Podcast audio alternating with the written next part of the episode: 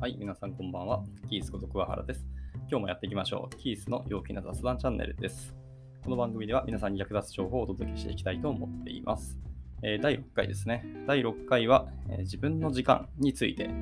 というお話をしていきたいと思います。はい。まあ、今回の内容はですね、まあ、実は過去にもなんかツイッターでツイートしたりとか、まあ、ブログで書いたりしたこともあったりするんですけど、まあ、こう改めてやっぱ大事なことだよなというので、またお話したいなと思った次第ですね。まあ、この内容はもうもちろん私にまでハマるので、自分への戒め、まあ、ブーメラン的な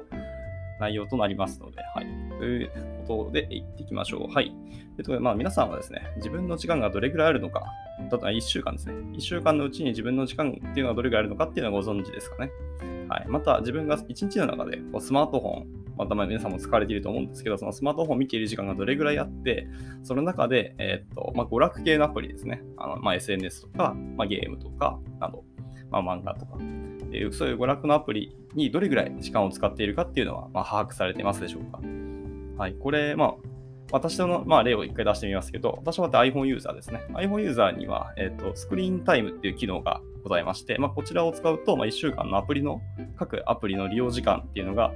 えー、まあ、集計されておりまして、それのまあトップ何本って10個かな？確かランキングがスパッと見れるようになっています。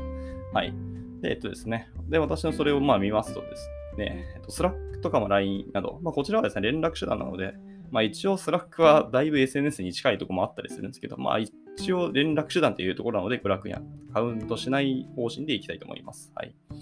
していきますと、まあ、大体ですね、私の1週間で、えっ、ー、と、娯楽のアプリを使っている時間っていうのが20時間ほどあるらしいですね。まあ、20時間ちょっとです。まあ、大体ポケモン GO と、まあ、Twitter とか、まあ、Facebook など、まあ、SNS 系と、まあ、と、そうですね、漫画アプリとかが多いですけど、まあ、この辺を、えー、大体取っていくと20時間から下手したら30時間ほどいってしまいますね。はい。まあ、ちょっと多いかなと思う方もいれば、いや、全然自分より少ないよっていう方もいらっしゃると思いますけど、はい。まあ、ちなみに余談なんですけど、SNS ってあるじゃないですか。特に Twitter ですけども。えー、Twitter はですね、やればやるほど自分の幸せ指数っていうのが下がるっていう研究結果がすでに出ているらしくてですね、これ世界的な結構ニュースになったんですけど、まあ、日本でもやっぱりそれは、えー、と話題になっていましてですね、ま、僕もそのツイッターで見たんですけど、はい、ツイッターで幸せ指数下がるっていう記事をツイッターで見つけるっていうなんかこう皮肉な出会い方をしたんですけど、はい。ですので、なるべくやる時間は短い方がいいよってことを、まあ、その記事を見て、まあ、まあ反省した次第ですね。はい。まあ、と言いながら結局最近まだまだ私のツイッター時間は長いんで、これはちょっと考えものなんですけども、はい。というところで、えっ、ー、と、まあ、僕のアプリ時間はだいたい20時間から30時間いくかなぐらいのところです。で、えっと、じゃあ、1週間に、えー、自分が自由に使える時間っていうのを実際考えてみたいと思いますけども、はい。まあ、総合計ですね。単純に、えー、物理的に7日間の合計時間っていうのは24時間かける7なので、えー、と168時間あります。はい。で、まあ、そこからどんどん、え、ー、と、まあ、時間を削っていきたいと思いますけど、まずですね、まあ、大体平均睡眠時間は、まあ、私6時間ぐらいですので、まあ、6時間かけるまあ1週間で合計42時間あります。はい。で、また平日はですね、もちろん、えー、と仕事をいたしますので、まあ、8時間勤務の、まあ、1時間昼食休憩時間。まあ、これも一応自由時間にならなくはないんですけど、まあ、大体普通にご飯食べる時間に、えー、時間を使うので、まあ、含めまして、合計1日9時間の、えー、と5日間で45時間ですね。はい。で、さらにですね、え、ー、と、食事時間をもうちょっと削っ、えー、しっかり計算して削っていきたいと思います。はい、まず朝飯ですね。えー、朝食はですけど、私は大体30分ぐらいかけています。ですので、えー、30分かける7日間。もう土日も僕らあんま変わってないですね。ですので、え、合計3時間30分ですね。はい。で、次、昼食です。えっ、ー、と、平日はもう仕事で計算済みになっていますので、土日になりますけど、土日はだいたい45分ぐらい昼食に時間かけてるなっていう感覚がありますので、まあ、45分の2日間で、まあ、1時間30分ですね。はいでさらに、えーと、夕食です。まあ、夕食はですね、飲み会がなければ、だいたい1週間ほぼ同じですので、45分間。かけるまあ7日間なので、合計5時間15分ですね。はい。まあ、ね、ちょっと中途半端なので、これも5時間30分としたいと思います。はい。で、最後に、えーとまあ、トイレとかお風呂などか、まあ、そういう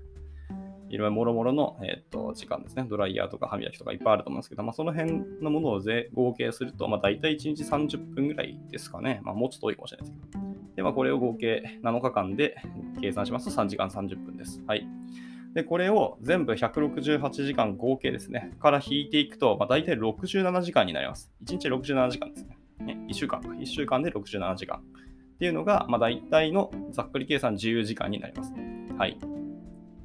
そうですね。でも、ここからさらに、まあ、その飲み会であったりとか、